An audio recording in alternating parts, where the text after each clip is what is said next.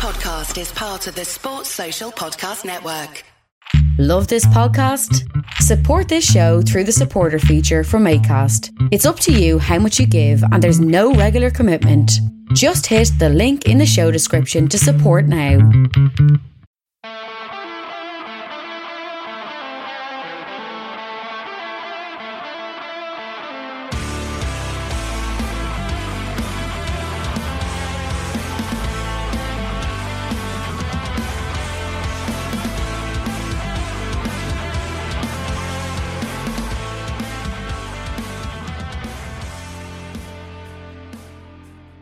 What's good, boys and girls? Welcome to the Two-Footed Podcast on Friday, February the 5th. It's Friday. The first week of February is over. It's the weekend. It's time to relax. Time to settle in. We're almost through to March because this is a nice short month. When we get to March, I feel like things are going to get a little bit back to normal. You'll have longer evenings. You'll have hopefully loosened restrictions. We'll have more and more sport coming on. So, you know, just keep the faith. I know it's a tough time for everybody, but just keep the faith. We are brought to you by EPLindex.com in association with our presenting sponsor, Liberty Shield. Liberty Shield is a VPN provider. That's a virtual privacy network. It allows you to go online, change your location, access US Netflix if you want, access Now TV from outside the UK, access More 4 from outside the UK, anything like that, BBC iPlayer, whatever you need.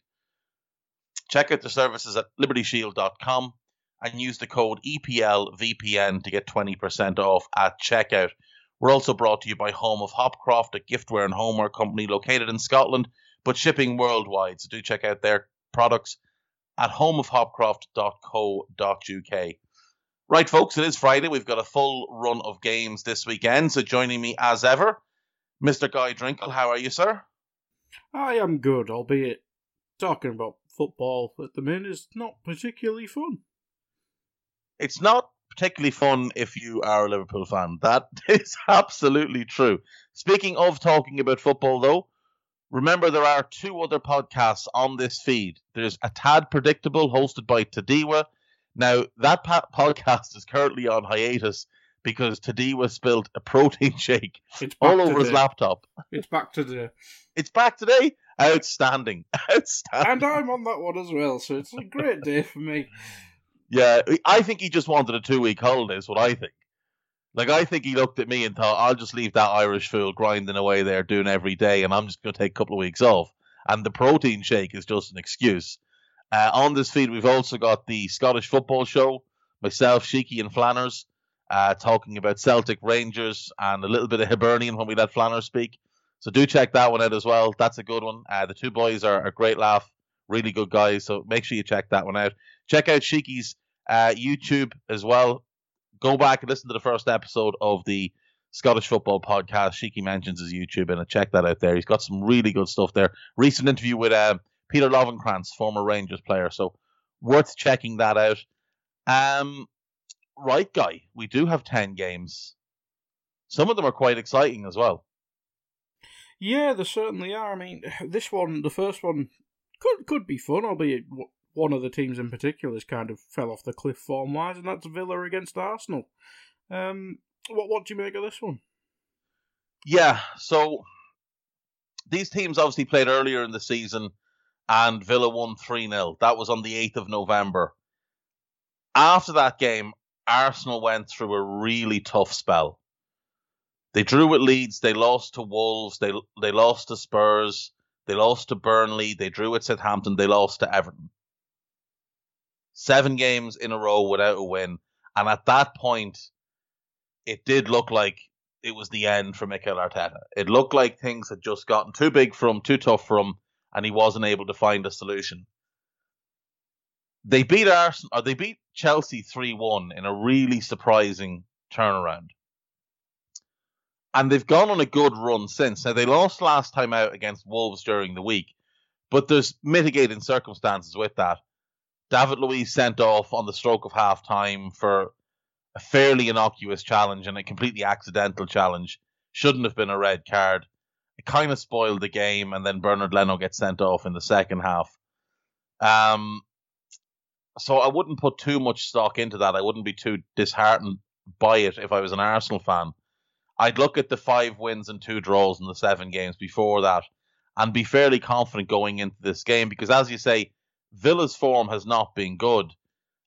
Since the 28th of December when they drew 1-1 with Chelsea, they've lost 4 times. They've only played 6 games. They had 2 games cancelled or postponed because of the COVID outbreak they had.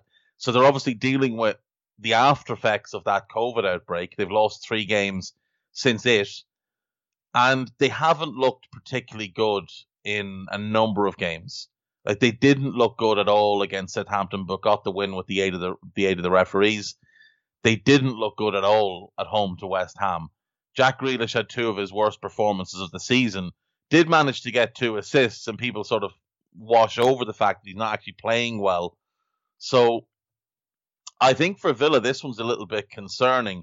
Now, in terms of availability, everybody should be available bar Courtney House. Wesley is still out injured, and it's 13 months since he tore his ACL, and apparently he's not close to returning. So that's a little bit concerning, but he hasn't contributed all season. So Courtney House is the only contributing player who's currently ruled out for this game. For Arsenal, Luiz and Leno are obviously suspended. Matty Ryan, who they brought in to be the backup keeper, has a hip problem, so he looks unlikely to play. Pablo Mari is a doubt, and Kieran Tierney is a major doubt. So I wouldn't expect Tierney to play. Mari maybe makes the bench. If Matt Ryan can't play, and if he's got a hip problem, maybe he shouldn't play. I mean, their 2 options are Runar Alex Runarsson, who's the worst keeper in the league, or someone from the academy. Neither of them are good options. That, to me, gives Villa a bit of an edge, but I do think it's cancelled out by how the rest of the team is functioning. David Luiz won't be missed. Gabriel had been really good until he got suspended. Now he'll come back into the team, and I think that improves the defence. Thomas Partey starting to play well in midfield. Smith-Rowe and Saka both playing well. Nicolas Pepe has found some form. Aubameyang is back in the squad after missing a few games when his mother was ill. And Alex Lacazette has looked better, I'd say, in the last 2 months than he had in the previous couple of years. So I think Arsenal have a slight advantage, but it is mitigated with the fact that Runar Alex Runarsson could be the goalkeeper, and he is dreadful. I'm going to say, given it's at Villa, they've lost 4 times at home all season to Leeds, Southampton, Brighton, and West Ham. I'm going to say Arsenal win this game 2-1. Yeah, I'd certainly say they're probably the stronger ones going into this. But we'll move on to the Battle of the Bees. Burnley against Brighton. 2 very differing teams in style of play, but upturns in form recently from both of them, considering what they were performing like. Yeah, well, when you consider Burnley won 1 of their first 10 games, didn't win any of their first 7, and looked like they might be in for a Sheffield United type season, they have turned things around quite well. Now, they've lost their last 2 games, but those were Chelsea away and Manchester City at home. So I don't think anyone really expected them to get anything from those games. This is a game they will expect to get something from. But Brighton are in great form. I mean, Brighton have won 3 of their last 4. 2 of those were away. They beat Leeds away. They beat Liverpool away. They also beat Spurs at home. They've only lost twice in their last 10 games.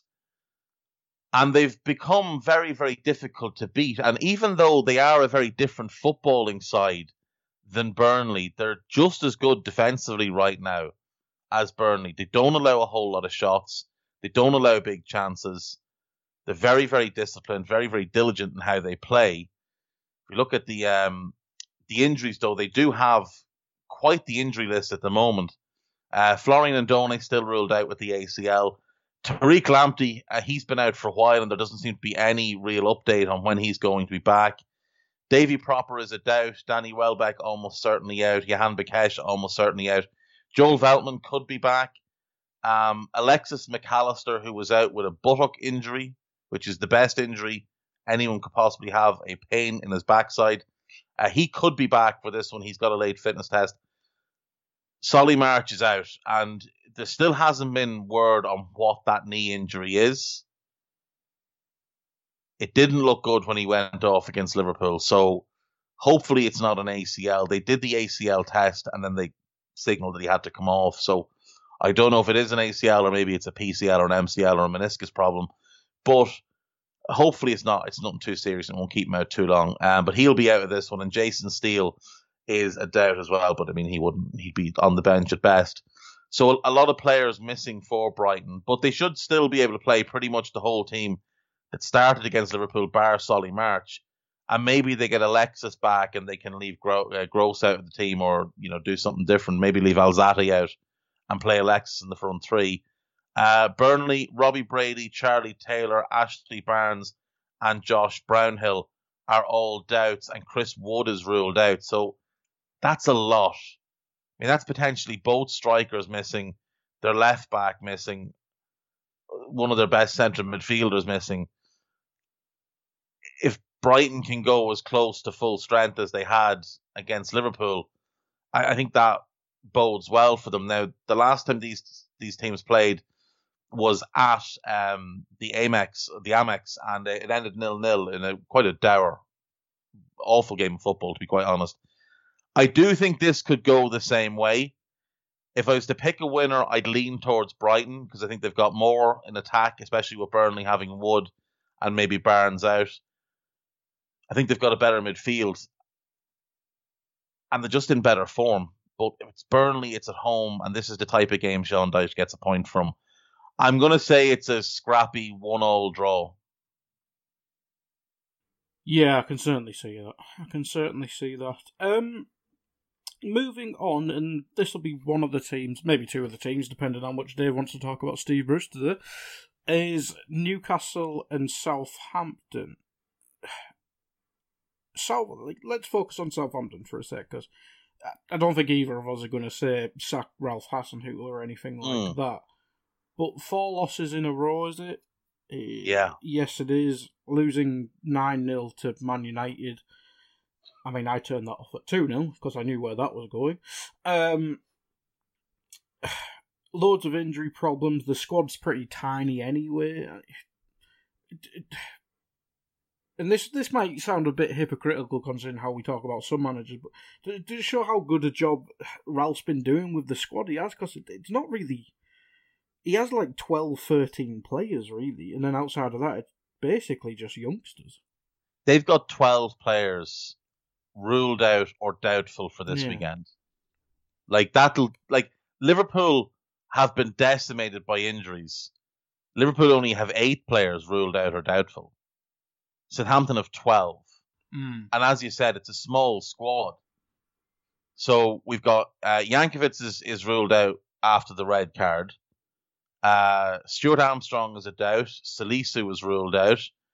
Nathan Tella is ruled out. Ariel Romeo is a doubt. Vestergaard is a doubt. Bednarac, thankfully, his suspension has been lifted, so it's actually 11. Someone's just listed this wrong. Kyle Walker-Peters is a major doubt. Theo Walcott is out. Ibrahima Diallo is out.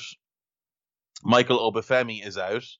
Will Smallbone is out. So you're missing your 3 defensive midfield options in Romeo, Diallo, and Jankovic. You're missing a number of attacking options in Walcott, Obafemi, Smallbone, Tella, and Armstrong. You're missing both your normal left side, your left side centre back options in Vestergaard and Salisu, and you're missing your right back in Kyle Walker-Peters. So It is a patchwork team. It is understandable that they would be going through a bad spell. They've lost 4 in a row. They lost to Leicester, to Arsenal, to Villa, and to Manchester United. But what I will say is there's no bad team among those 4. They're all... Leicester are top 4. Arsenal and Villa are top half teams. Villa, they're floating around the middle, but they're top half teams. And United are in the top 4. Now, if we take that United defeat, it's obviously a disaster. But let's consider what happened. A man was sent off after 2 minutes. They played 88 minutes with just 10 men. Later in the game, what was it, 6-0 at the time? I think it's 6-0 at the time. It is 6-0. Bednarac gets sent off and a penalty is given for a dive. And it has been shown to be a dive because the red card has been rescinded. Martial is going down long before Bednarac gets close to him. So for me, if I'm Ralph and I'm trying to put this into perspective, I think that first, I take those last three goals, the penalty by Bruno, the Martial second, and James' goal, and I just throw them out and I don't even worry about them. Yes, 6-0 is still embarrassing, but 6-0 isn't a historically bad result. It happens. United lost 6-1 at home earlier this season. Liverpool lost 7-2. There's been a bunch of 5-0s. 6-0 is bad. It's just not catastrophic. But I would genuinely look at it and say, right, well, if Bednarac doesn't get sent off, they're not getting the other three. They might get one more. They're not getting three more. And then I'd look back and go, well, look, to lose 6-7, given we had 10 men, maybe that's worth 2 or 3 goals. I don't think this is as bad as the 9-0 to Leicester. Number one, that was at home. Number two, you didn't have a man sent off after 2 minutes and you didn't then get cheated late in the game by the referee. It is obviously a disappointing result. It's embarrassing, and any time a Wikipedia page is created about a league match, it's never good. It's always for something bad that's happened. And this is something bad that's happened to them. But I wouldn't be too disheartened. But I'd look at the good run of form they had early in the season. They lost the first 2 games, and then they only lost 2 games between September the 26th and January 16th. Where they lost their third. And those games they lost were to United at home and City at home. Other than that, they've been doing really well. They'd lost at home to Tottenham. They'd lost at home to Palace on the opening day of the season. That Palace one, forgetting the scorelines, the Palace one is the only one that stands out as a team that you'd expect Southampton to beat. You wouldn't expect them to beat Spurs or United or City or Leicester or Arsenal in a normal season. Or Villa, because Villa have spent 200 million in the last 2 seasons. Villa should be beating teams like Southampton, who haven't spent close to that amount. I still think Ralph is a very good manager. I don't think this damages his stock too much. I will say, I mean, he does need to be a bit more pragmatic and not just stick to the same game plan when you've got 10 men and you're 2 minutes into a game. But look, he is who he is. He's done a tremendous job turning things around at Southampton, and I don't think they're going to be in any rush to move on from him. For the Toon, I mean, they're in a desperate run of form. They've won 1 game since the 12th of December. Since they beat West Brom at home, they've lost away to Leeds, drawn at home to Fulham, away to City, they lost. Then they drew at home to Liverpool. And as with Southampton, who beat Liverpool and then proceeded to lose 4 in a row. Of course. Newcastle drew at Liverpool and then lost 5 in a row. And then somehow went to Goodison Park and beat Everton. And I'm still not sure how that happened. Does this change the Brighton prediction? Beating Liverpool's a bad omen, seemingly. That's a good point. That's what I think. No, I still think a draw with Burnley is a good dip from beating Liverpool. But yeah, you could be right. What was Burnley beat us? Didn't they lose 2 games after that? They did. Yeah. Oh no, they beat Villa afterwards. And then lost. Oh, they did. They beat Villa next, and then they lost 2 in a row. Yeah, they beat Villa 3-2. Yeah, 3-2, and then lost to Chelsea and City. No, we're good. We're good. We're going to stick with that one. We're going to stick with a draw. Newcastle lost last time out to Palace. there's all kinds of weird things going there. There was a new assistant manager appointed. Steve Bruce didn't seem to know too much about it. Has been giving him hate daggers on the sideline throughout the game as he stands there and directs play, and Bruce kind of stands in the background. The diamond they've been using is interesting, and it's a little bit more fun than what we had been seeing from them, but that wouldn't be hard.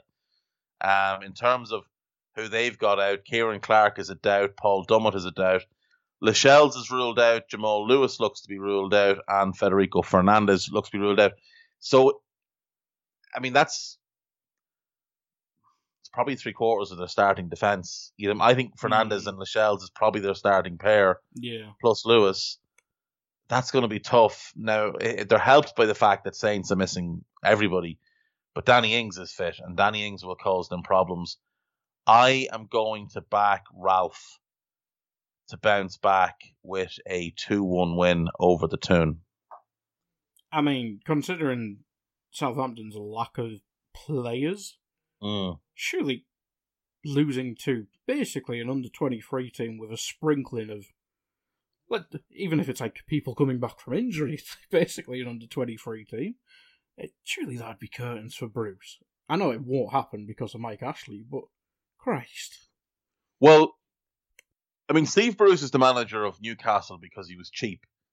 He's the lowest paid manager in the league of any manager who wasn't newly promoted this season. And he's probably lower paid than them as well. But, you know, he's cheap to keep. They're, at the moment, they're not going down, though it's not looking promising for them. They're 16th. They're level on points with Burnley. I've got Burnley getting a draw this weekend and Newcastle losing, so that would drop them into 17th. Now, they'd be 8 points clear of Fulham, though they have played a game more than Fulham, so maybe Fulham can turn that around. I don't think Fulham have a real manager either. But, yeah, I mean, if they drop it to 17th and a little gap starts opening above them and things like that, maybe Ashley gets twitchy. Because the one thing with Ashley is he's desperate to stay in the Premier League. The only time he spends is in the Championship, isn't it? Pretty much, yeah. They go down, he spends a bunch of money, they come back up. Barring that summer that they decide to spend $40 million on Joelinton. But yeah, like that's generally what he's done. He's spent to get out of the Championship because the Premier League money is what he's after.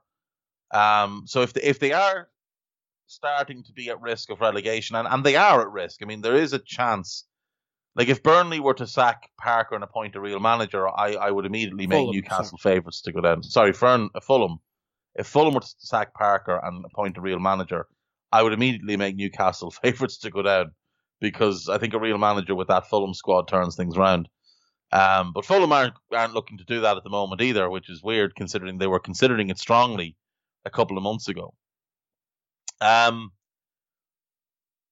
Yeah, I think Southampton can get a result here. I think they can. I just think with Newcastle missing that many defenders, especially Lachelles, who's kind of the organizer and the leader at the back, they're not particularly inspiring going forward. So, you know, with Bednarac not being suspended, if they can get one or two strokes of luck injury-wise, like if Walker-Peters can get back for this one, that could be big for them. If they could get Romeo back, that would be big for them. And all of a sudden, they'd start to put together a semi-decent looking team. We may see the debut of one Takumi Minamino in this game, which I'm quite looking forward to. I think he's going to fit really well into how they play. It shouldn't take much settling in or transition from because it's the Red Bull system, so he knows it inside and out. It will be interesting. I mean, just quickly on him, obviously Liverpool, he played like 3 or 4 positions. Is there any spot in Southampton's team you see him taking straight away? The position that Stuart Armstrong normally plays, in that second line, behind the front two, I think he's going to fit in there. I think this weekend we could see him and Djenepo behind Ings and Che Adams. And I think that's very strong. I think that's a really exciting, entertaining front four. If Taki's played on the left of that and he's the one that drops out to left wing and Djenepo drops to right wing, I think that's the right balance, especially if Romeo's back. If Romeo's back next to James Ward-Prowse, I think that as a front six is good enough to beat Newcastle, especially with Bednarac getting his suspension reversed. Yeah, even if he plays on the left over Djenepo, I mean, Armstrong's done a good job as well, so I think... I mean, they've got one spot with options, not the rest of them, though. But we'll move on, and you were speaking about Parker there, and Fulham's the next game, and again against probably your team of the season so far in West Ham, or manager of the season so far, David Moyes especially. I mean, the last couple, maybe not last couple weeks, but this bit of a spell we were talking about Fulham improving but not winning, and that was the key. And now they've had two draws before the last loss, but not capitalising on good form in air quotes. It looks to have punished them now, because what are they, 8 points behind Burnley? Yeah, they haven't won a game of football since the 30th of November in the Premier League. They did beat QPR in the FA Cup, but then were dumped out 3-0 by Burnley. So in the Premier League, you know, if they've gone 2 full months without winning a game. Now, they did have some great results in there, you know, like the 1-1 with Liverpool was a great result.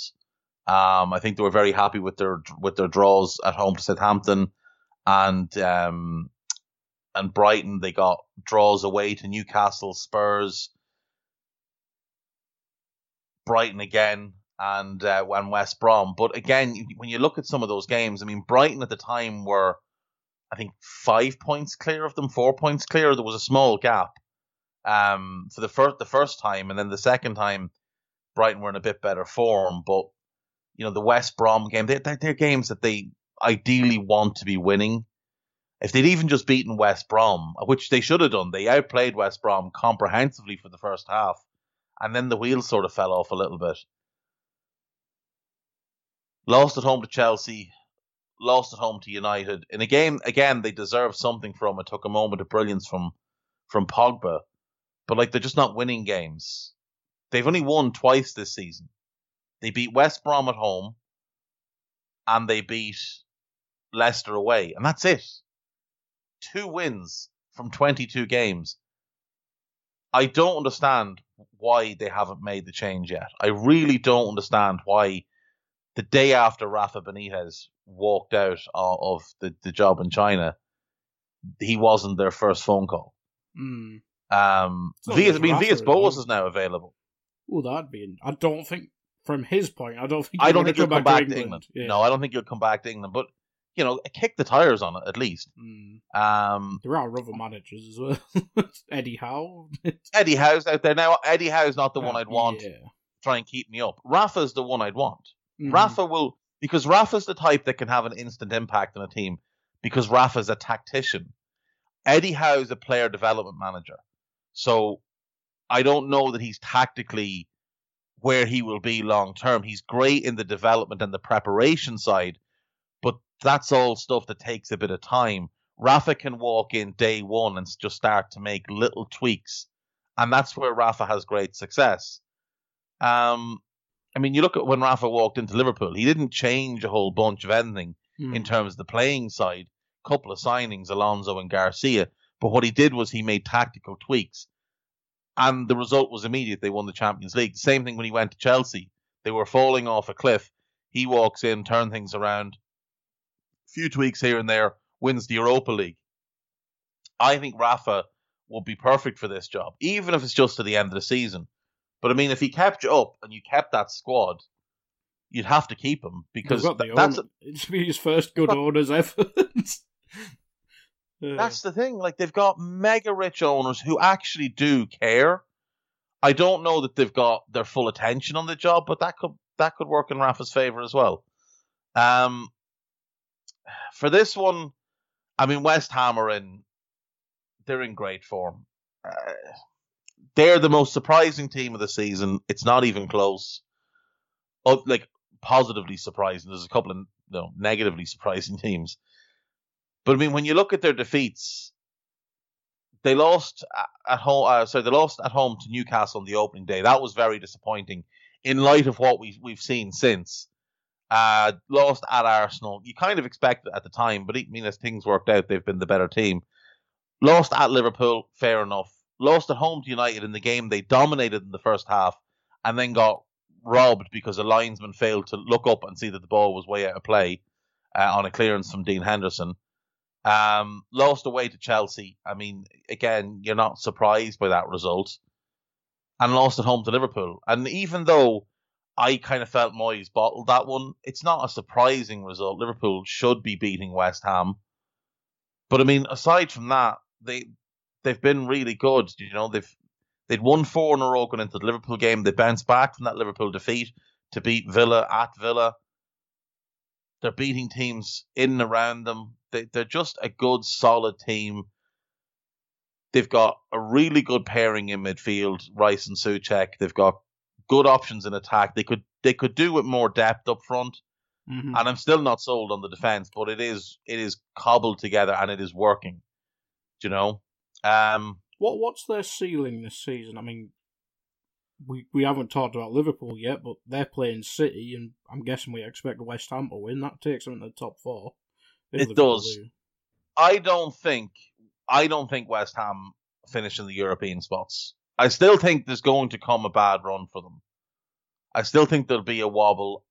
There'll be a period of games where they just get found out. Is sounds disrespectful. It's not what I mean, but well, if Antonio gets injured, they've got nothing up front as well. See, there's the thing. What are they going to do? Play Yarmolenko up there? I mean, the guy can't really run anymore.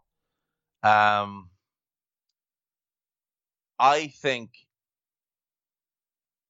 their ceiling is probably like 8th. I expect them to finish somewhere between 9 and 12. Well, you expected them to finish 19th. I did. I expected them to finish 19th. Yeah. It was 18th and 19th. I can't remember. I think you had Fulham and West Brom and West Ham. And them. Yeah, I think that was it. And then I was in Newcastle then. One above. Something like that. Yeah, it doesn't. Doesn't look good. Doesn't look good. But there's still time. I still think there's time. Don't do it to me, Moisey. No, look, Moyes has done an amazing job this year, and I mean, look, it's not outside the realms of possibility that they could get top 6. But Chelsea seem to have turned things around. You'd still have to back Spurs to finish above them. Even though things are not looking good at the minute, I still think Villa and Arsenal are probably, you know, as good, if not better. They've got more talent. I still think they'll drop a bit. If they get 10th, I still think that's a massive, massive achievement for them, based on not just my projection. Like, everybody was predicting them to be in the relegation battle this year. So I don't feel too bad about that prediction. It looks silly. But, Sheffield United last year, isn't it? Well, that's the thing. Everybody thought they'll come up and they'll go straight back down because they're all Championship players. Does that mean West Ham are getting relegated next year? Potentially. Wouldn't be like Moyes to put together 2 good seasons in a row. If you remember when he was at Everton, whenever Everton would have a great season, they'd be a disaster the next year. So it is possible. I'm going to say West Ham win this game. 2-1. Lots of 2-1s this week, but I'm going to go 2-1. It's an easy result, but yeah, I actually agree. I think West Ham should win this. And Fulham have to win. They just have to win. Like, they're running out of time. That team shouldn't be getting relegated, and they are running out of time. But I do agree, West Ham are favourites. Now, in the Everton and their second club, Manchester United, Man United v Everton. The David Moyes derby. Yes. I love it. The Fellaini derby. Even better. What have you got for this? Cause Man United obviously battered Southampton the other night. Everton beat Leeds as well. But, I mean, before that, they're both coming off a draw and a loss, so it's not sparkling form. It's not. Yeah, it's not. It's a strange one. But and the performances for United haven't been good. You go back as far as Burnley away. They were really poor. They get a very, very lucky deflected goal. That wins them the game. They were pretty awful at Anfield. They were poor against Fulham and needed a moment of brilliance from Pogba to win them the game. They were diabolical against Sheffield United and lost at home 2-1. They were really poor at the Emirates against Arsenal. And then this happens and they win 9-0. So I don't put too much stock in the 9-0. As I said, I wouldn't put too much stock in it from a Southampton perspective, nor would I put too much stock in it from a United perspective. What it will give them is it will give their attacking players confidence because they've scored some goals. Rashford got one, Cavani got one, Martial got two, badly needed for him. Dan James got one, and Bruno got one after having not scored since the Villa game. So that entire run that I mentioned, Burnley, Liverpool, Fulham, Sheffield United and Arsenal, Bruno didn't score in any of those games. It was one of the longest runs he's had, maybe the longest run he's had without a goal since he arrived. They go as Bruno goes. If he plays well, they play well. If he doesn't, they really struggle and they need someone to come up with a moment of individual brilliance. Everton, they beat Leeds in a good game. The loss to Newcastle was disappointing. And their home form has been a little bit disappointing this season as well. I mean, they lost at home to West Ham, lost to Leeds, and lost at home to United in the league and the League Cup. Away from home, they've tended to be a little bit better. I mean, they beat Spurs away, they beat Palace away, they beat Fulham away, they beat Leicester away, Sheffield United before they realised they were allowed to play football. They beat Wolves away and obviously Leeds the last time. So their away form has been better. And I think they drew both games 1-1 last season. I think Everton will want revenge for losing twice this season. This isn't the Everton we've seen in previous years that'll just rock up at Old Trafford and roll over to have their belly tickled, I don't think. United have pretty much everybody fit. Cavani has a knock to his ankle, but is expected to make it. Phil Jones is out, but he's been out all season. Alan is due back in training. I don't think he is yet. Pickford is a doubt, but that's probably a good thing because Robin Olsen was great against Leeds and Pickford was a disaster. Well, he just is a disaster, but he was poor against Newcastle. And Gbamin is still out. He's played 2 games in 18 months, which is just horrendous for the poor lad. I think Everton have a chance of a result here. It just all depends on which United team turns up. Calvert-Lewin got a goal against Leeds. I think that helps his confidence. I think he'll enjoy playing against Maguire. He's got the pace to beat him. He's got the spring to beat him in the air. Luca Digne back in the team. I think Everton have a chance of a result here. I'm going to say it's a 2-2 draw. I think it's going to be a good game of football. I think both teams will go for the win, but I think a 2-2 draw. I like how you were about to say Everton to win, and then you remembered it's Everton. You do have to factor these things in. Everton against United as well. Yeah, but like I said, I mean, they got two draws last season, and they finally got the stigma of having not beaten United at Old Trafford in about 4 million years off the back in 2013. And the season, hilariously, that Moyes was the United manager, having not won there himself as Everton manager. He lost his first game against Everton at Old Trafford.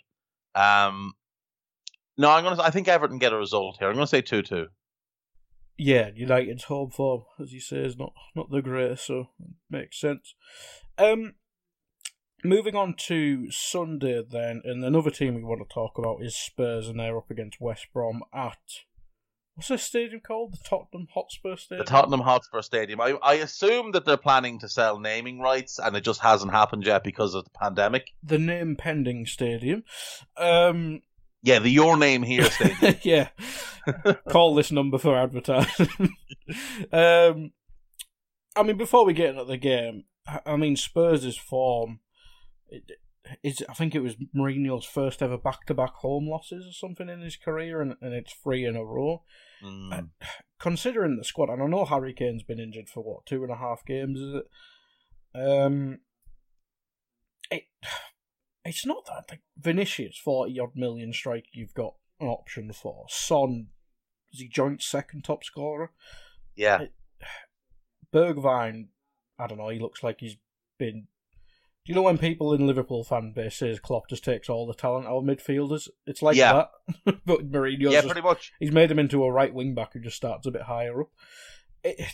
That is a squad that shouldn't struggle for goals without Harry Kane, or not to this level anyway. No, and I mean, you've also got Dele Alli, who's, you know, twiddling his thumbs, and Jose won't play him, despite having talked about wanting to play Ndombele in midfield with Højbjerg as a two. I think that's what he'll do for this game. Like you say, they come into it, 2 home defeats in a row, 3 defeats in a row in all in the league, with that Brighton one sandwiched in between Liverpool and Chelsea. I will say they didn't deserve to lose last night. They deserved a draw. It was a fairly poor game of football. It was just a very stupid act from a very stupid man with Eric Dyer. What he was thinking, I've no idea. Like, Werner's going nowhere. Like, he's turning back on his left foot, almost away from goal. There's no need to do what you did. It is just brainless. And to then try and protest it is even worse. I was amazed to see Serge Aurier play last night. I didn't think we'd see him again in a Spurs shirt. And if I'm Matt Doherty, I am absolutely furious. Because you left Wolves, where you were first choice and beloved, to go there to replace Aurier, who'd been fairly poor the last couple of years. Now, Aurier has been better this year. But he does what he did in the dressing room at half-time. He's obviously made up with Hugo Lloris since, but he does what he did. And when he's banished from the squad for the next game, Moussa Sissoko's thrown into your position. You don't even get the game then. And then Aurier's straight back in. I think Doherty has every right to be absolutely raging over what's going on there. The good thing for Mourinho is that it's West Brom. And they've been appalling all season. 2 wins, 1 at home to Sheffield United, and I guarantee if they played now, Sheffield United would beat them. And a win away to Wolves in the only win under Big Sam so far. Things have not gone well under Big Sam, it's fair to say. Lost to Villa, the draw with Liverpool, of course, got the draw with Liverpool, and then proceeded to lose 4 from the next 5. No wins in their last 4. The draw with Fulham, the only point they've taken. They did lose to Sheffield United last time out, of course. So, you know, like I say, if they played again, Sheffield United would beat them. I think Spurs have to win this game. Now, the Independent has a report today that, you know, there is pressure building on Mourinho, but Daniel Levy still wants to give him time. But as I said at the start of the season, I've been saying since, if they don't get top 4, it's a disaster. That squad is far too good not to be in the top 4, even without Harry Kane for a couple of weeks. It's too good not. Like, you have to plan for the fact that Kane is going to miss games every season. He always misses games. It's as simple as that. And as you said, they brought in Vinicius, who they've got a £40 million option on. They brought in Gareth Bale. They didn't play Vinicius as well. No, that's the thing. Lamella up front and stuff like that. Like, just madness. Absolute madness. I don't understand a lot of the decisions he makes. Like, play Dele Alli up front as a false 9 or something. You know, he's got good movement. He's an intelligent player. He can play back to goal. He's a goal scorer. He scored 20 goals a couple of years ago. I really struggle with what they're doing at the minute, to be honest. But I think this is a game they bounce back in. I'm going to say Spurs bounce back and look good in this game. 3-0. I mean, what if, Dave, they do lose to West Brom? I don't think they would sack Mourinho, but you mentioned pressure building. Losing 4 on the bounce and losing to West Brom, who... Oh, Delhi's ruled out for this weekend. Brilliant. There's no excuse, though. Delhi's ruled out, Harry Kane ruled out, Reguilon ruled out, and Lo Celso ruled out. That's why Mourinho was crying about injuries yesterday. Having said that Liverpool's injury crisis, which is much, much worse, was standard and run-of-the-mill. West Brom have no graded D in Ghana by the looks of things, though he could be back. I still think they'll win. I still think they've got enough to win. Look, Son, play Son up front. He's a natural striker anyway. Just play Son up front, play Bergwijn and Mora on the wings, Lamela as a 10. If you don't want to play Vinicius or Bale, put Ndombele in midfield. And look, if you're missing Reguilon so much, just play Matt Doherty at right back instead of Aurier, and you get at least an outlet. You know, I don't want to hear Mourinho's excuses. They're all nonsense, and they're all just repetitive at this point. It's the same stuff he's cried about at United. He cried about at Chelsea when things started to go wrong. Just turn it around. You're one of the best managers ever. Like, maybe you've forgotten, but you are one of the best managers of all time. You should be more than capable of turning this around. You've got loads of talent at your disposal. Absolutely loads. There's no excuse for this. It is strange. But yeah... If Spurs don't win, Christ, but they should do. But we'll move on to what the last couple of years has really been the best of the rest. But this season, it's anything but, especially for Wolves. This isn't a slight on Leicester, obviously. But Wolves against Leicester. Leicester, I think, did they get the first win without Vardy the other day? I think they did, didn't they? Yes, they did. They beat Fulham. But without Vardy, is that the big question? Yeah. It is, because they've obviously struggled for goals without him. He's just so important to them, and I assume one of their main priorities for the summer will be finding a Vardy, you know, high-end backup / successor. They'll go into this game. Now, he is potentially back for this game. He should at least make the bench. But Fofana and Dennis Pryor are out, and Didi potentially makes this game as well, but it might only be the bench. Castagnier and Wes Morgan also ruled out. Wes Morgan wouldn't have played anyway, but Castagnier, Fofana and Pryor are, you know, three players that are important for at least for squad depth. And then Vardy and Ndidi are two of their most important starters, their ball winner and their goal scorer. If they have both of those back, that could be huge. But again, I'd be surprised if he started both of them. He's been very careful to bring... Because remember, he rushed Soyuncu and he rushed Ricardo Pereira back and played them in a Europa League game and then lost both of them again for a couple of months. So he's been really careful bringing them back. I think he might do the same with Vardy and especially Ndidi, because this is his second spell out and it's a thigh injury, which is what he had the last time as far as I'm aware. So I think he'll be careful with both of these. And I thought Hamza Chowdhury played quite well against Fulham, so I don't know that you need to rush him back. Wolves are in just a diabolical run of form. Like, they started the season really well. If you look 7 games in, they'd won 4 games. They've only won 3 since. They've only won 3 games since. And one of them is that game over Arsenal the other night, which I wouldn't take much from, because it all changed when David Luiz got sent off. You were getting comprehensively outplayed while Arsenal had 11 men. To beat 9 men by a worldie and a freak penalty as well. That's the thing. Like, that's not impressive to me. You know, they lost to Burnley. They lost a very dour, dull game to United. They lost at home to Everton. They lost to West Brom. Lost away to Palace and didn't really put up much of a fight.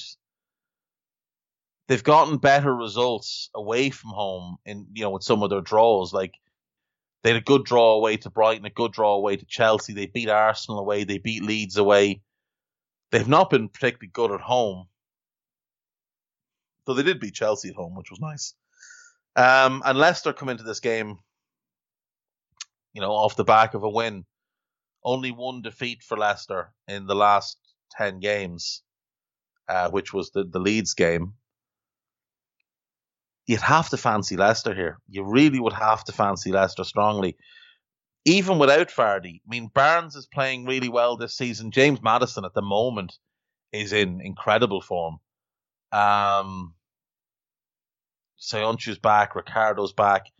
I think Leicester go into Molineux and win this game. I really do. I think they've got just enough talent, and Wolves are just so poor this season. We talk about managers being on the hot seat. I can't imagine there's many hotter than where Nuno's sitting at the moment. And if they don't turn things around, I mean, there's no reason they won't get dragged back into the mud. Now, the win against Arsenal gave them a little bit of breathing room, and opened a 4-point gap to Newcastle and Burnley. But you know, Brighton are only 2 points behind them. Brighton could jump them this weekend if they were to beat Burnley. If Burnley were to win or Newcastle won, they'd only be a point behind Wolves, and like, heaven forbid Fulham could win a game. They could start to close the gap as well. But I mean, if Wolves' form continues the way it has, and they're only picking up, like, say, 6 points from 8 games or 6 points from 9 games, 9 points from 12 games, that's relegation form. Wolves are in relegation form for the last 2 months. Having started really well, they've been in relegation form for the last 2 months. Like, they were 7th when they beat Arsenal on November 29th. Now they're 14th with 9 points from the last 12 games. That is not good enough at all. Not with that squad. I know they lost Raul Jimenez, but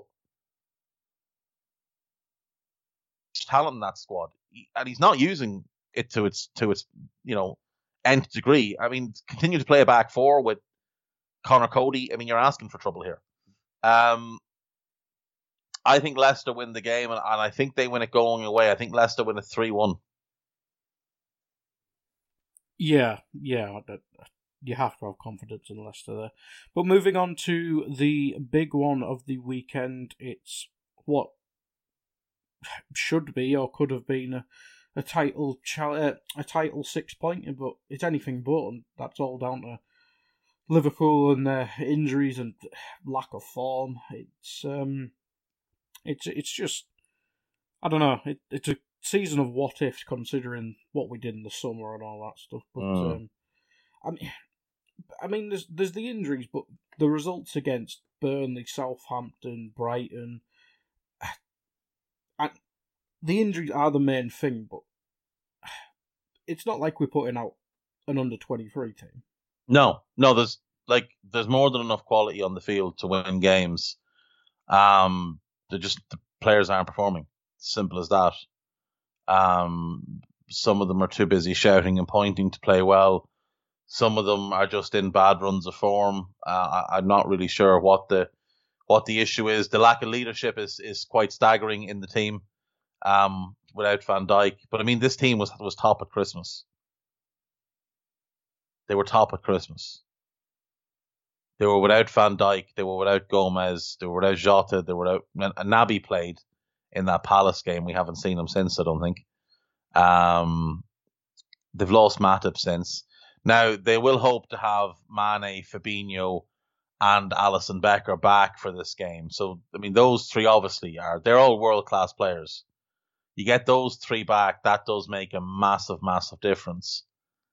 Shota's definitely out. Matip, Gomez and Van Dijk, obviously, for the season.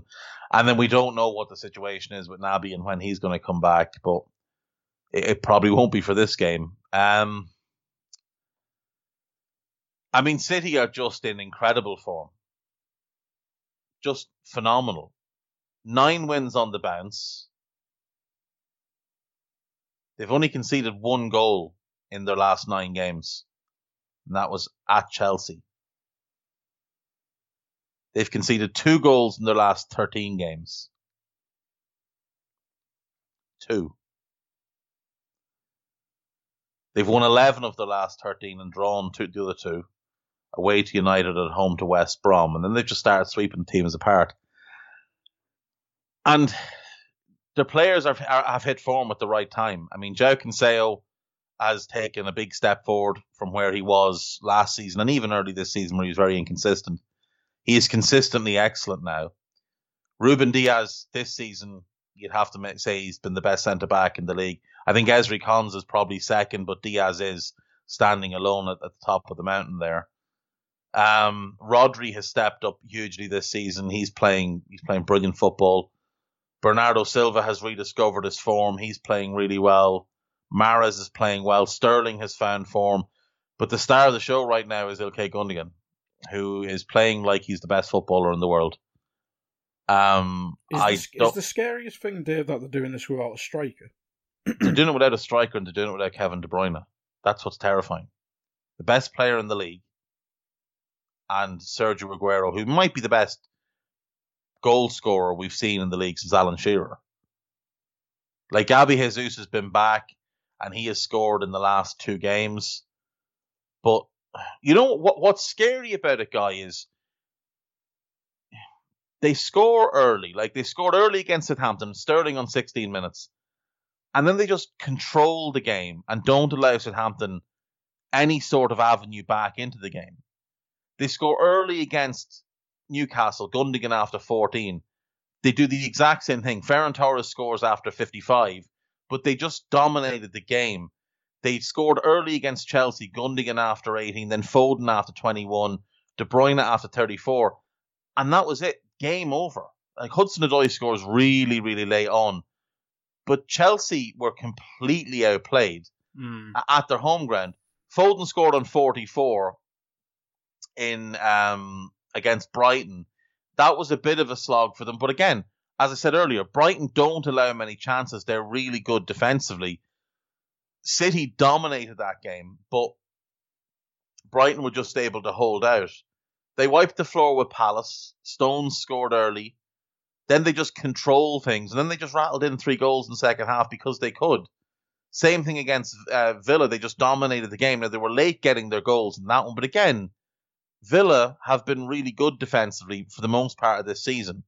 Of late, it's become a little bit sketchy. But Ezri Konsa has been brilliant. Matty Cash, arguably the best right-back in the league over the course of the season. People will say João Cancelo, absolutely fine. But he's only played about 6 or 7 games at right-back this year. Matty Cash has been doing it all season. You know, West Brom was just a one-sided ass-kicking. They score early with Gundogan. Cancelo scores again after 20. And then it's just all very comfortable. Sheffield United, they score after 9. They just put their feet up and relax. And the same thing against Burnley. Gabby Jesus after 3 minutes. Sterling after 38. But the feet up and relaxing.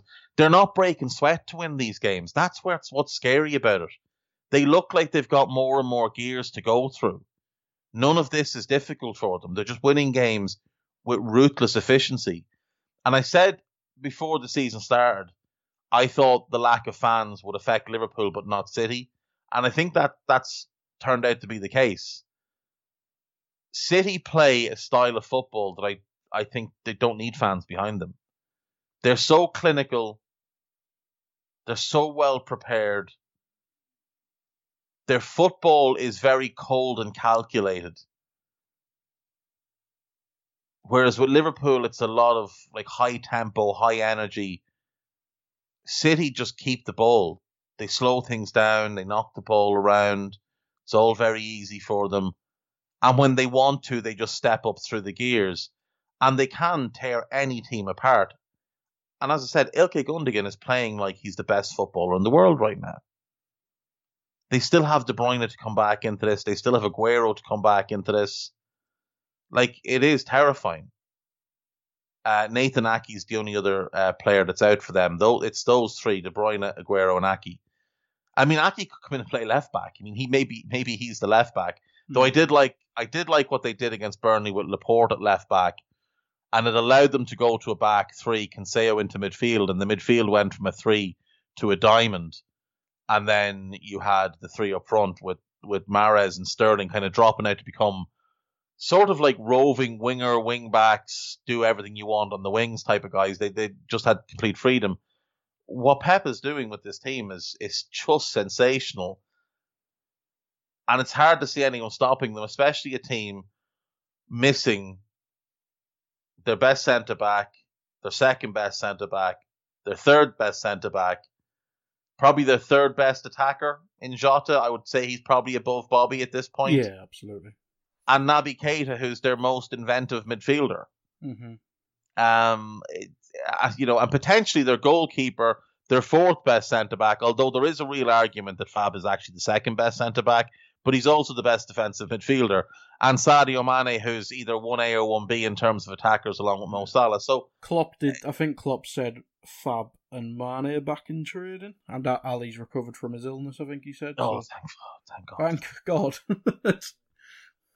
Look, the positive for Liverpool is they do always play better against the big teams. Mm-hmm.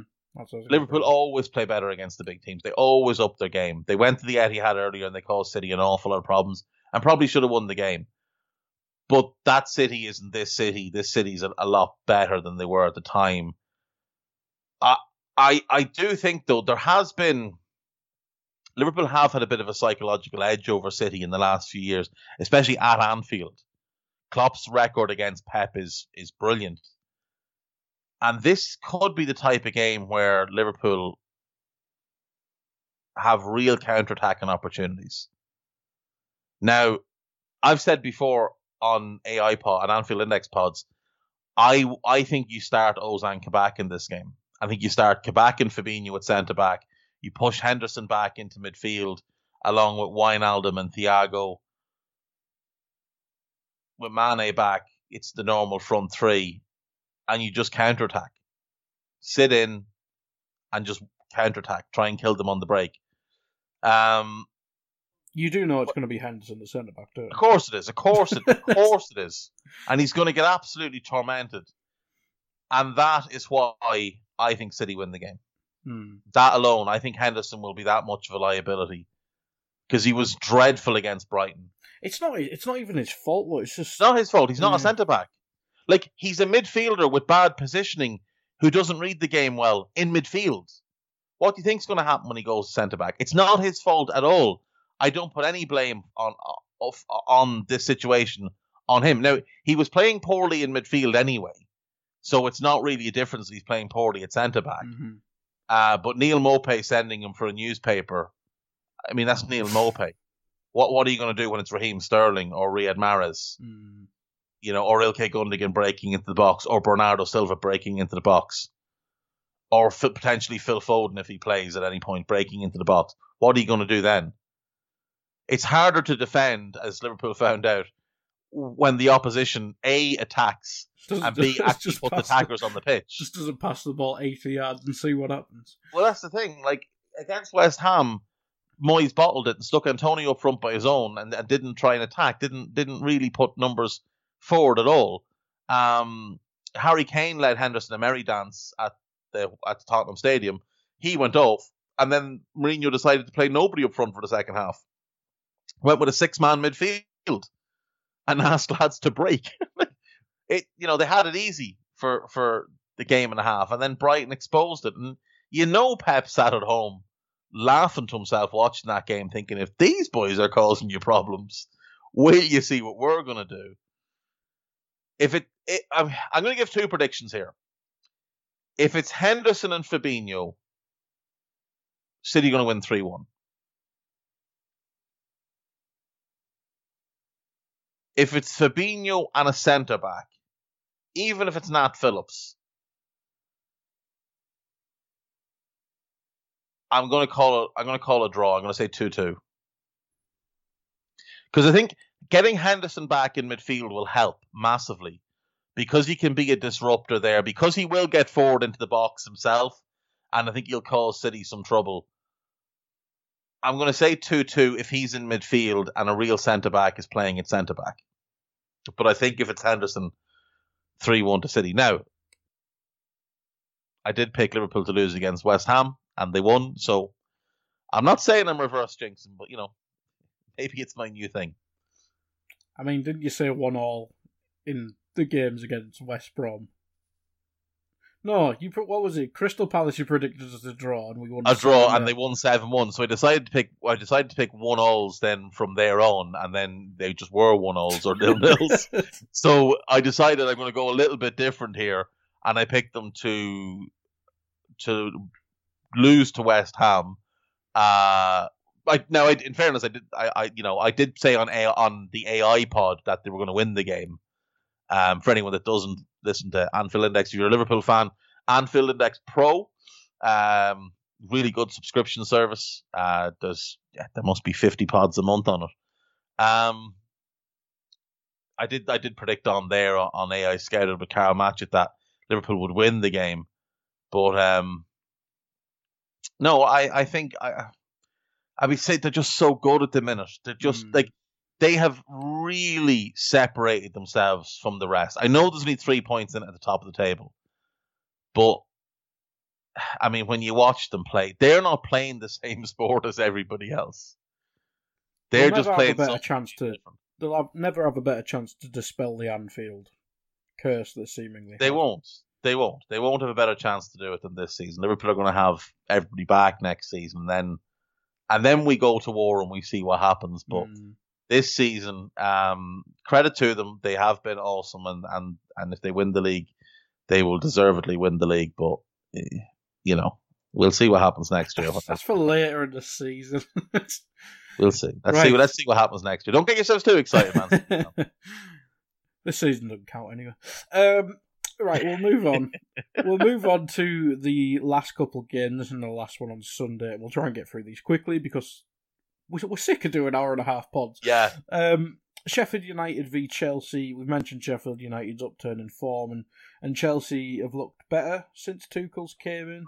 Much better. They actually look like a football team now as opposed to a bunch of lads just running around. Yeah. It's amazing what actual tactical instruction, instead of, go out and express yourselves, will do for you. Back-to-back wins. They haven't been brilliant, but they've been at least, competent. He seems to be sticking with this 3-4-2-1 shape. Again, he rotated the two behind the striker. Getting the best out of Hudson Odoi. Yeah, and he played him as a wing back in the first two games, and then in kind of one of those supporting striker roles in this game, or in the Spurs game, because Reece James is back, and he's definitely kind of unlocking something there. I'm looking forward to seeing Hudson-Odoi and Pulisic playing behind a striker. I think that's potentially the key combination there. But, I mean, the problem with that shape is there's no real way to fit Havertz and Werner in. Unless you go with Werner in one of the two supporting roles, which he could do, and he might do, but I don't really see it.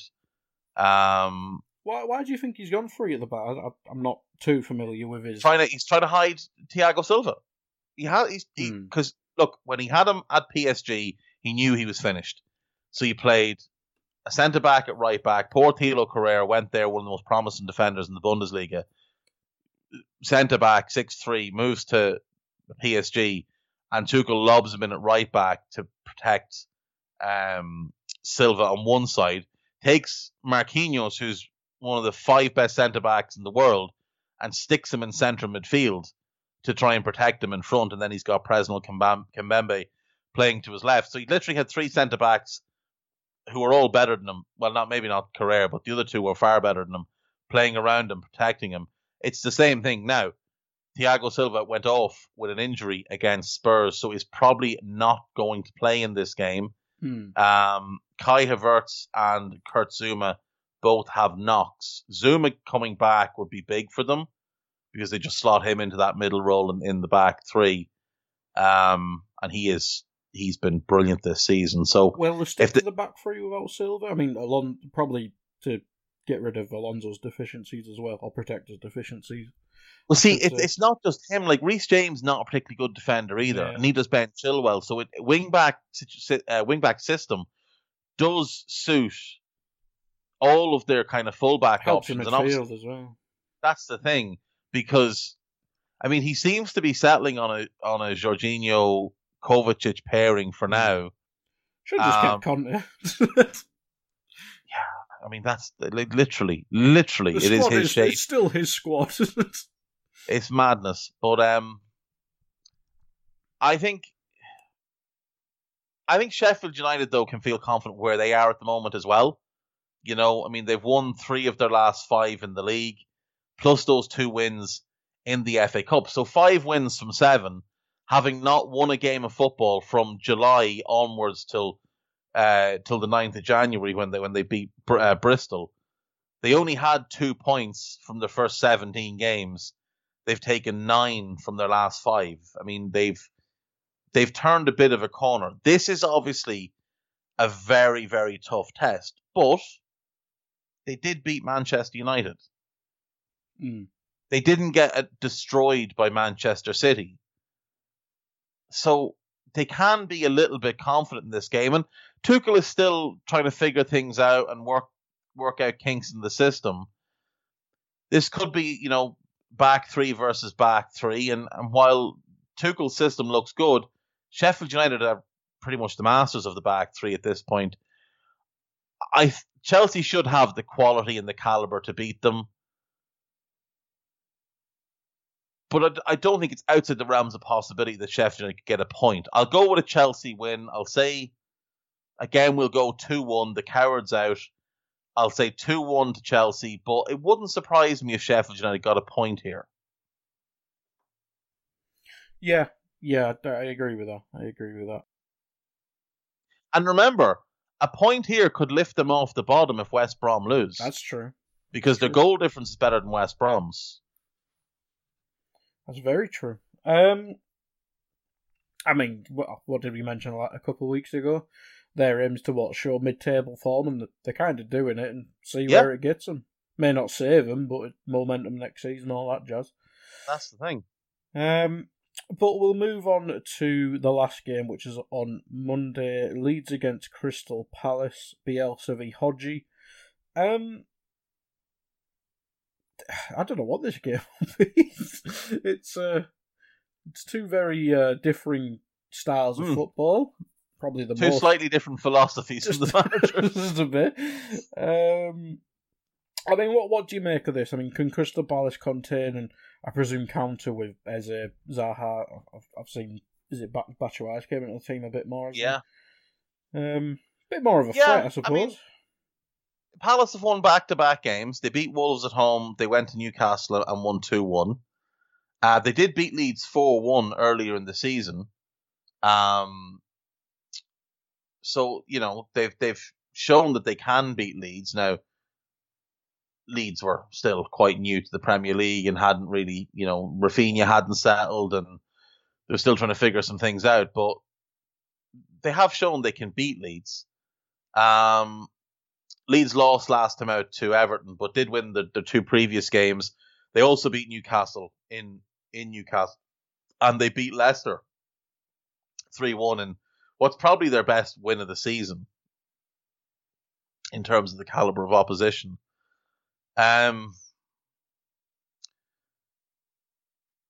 in Leeds, which obviously does give them an advantage because it's their home ground, but they've been better away from home this season. They've won 6 games away from home this season and only 3 at home.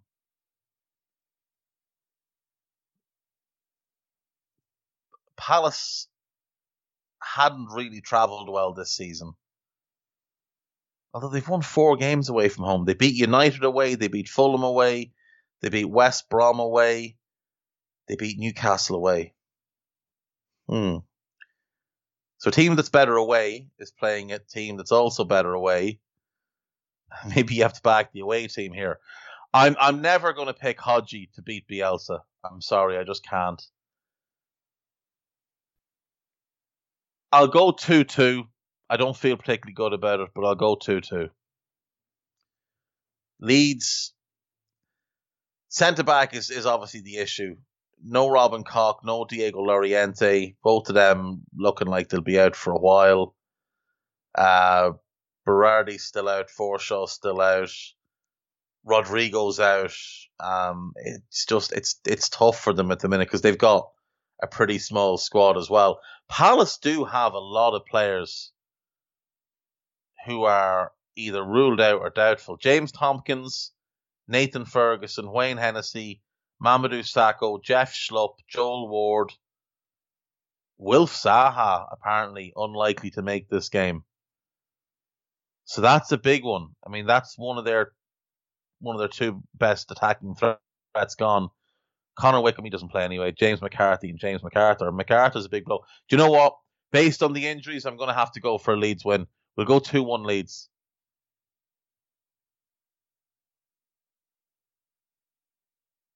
Yeah, but we always say it's Zaha or bust, isn't it? And you'd feel pretty much with their fragile defence, he'd be the one to take advantage of it. But it'd be interesting if Eze, Batshuayi, is IU played? I don't even watch Palace games anymore. It'd be interesting if they can step up, but yeah, I think Leeds would have to be favourites for that. But that's the last game, Dave. Yeah, that is it. That is us wrapped. I was originally going to start the show talking about Spurs against Chelsea last night, but it was that boring of a game. I couldn't be bothered. And we mentioned it during the rest, so that's fine. That is us then for this week. So thank you, as always, to producer Guy. Thank you to you for listening. Thank you for your continued support. Do tell a friend, share, spread the good word. It's look, it's free. What more do you want? It's free every day. Check out homeofhopcroft.co.uk. Check out libertyshield.com. Check out eplindex.com. And check out the lads Fox Hunt on Spotify, Apple Music. Support them. They're a really good young band. And we thank them, as always, for the title music. That is it. Take care of yourselves. Be kind to each other. Have a good weekend. Bye-bye.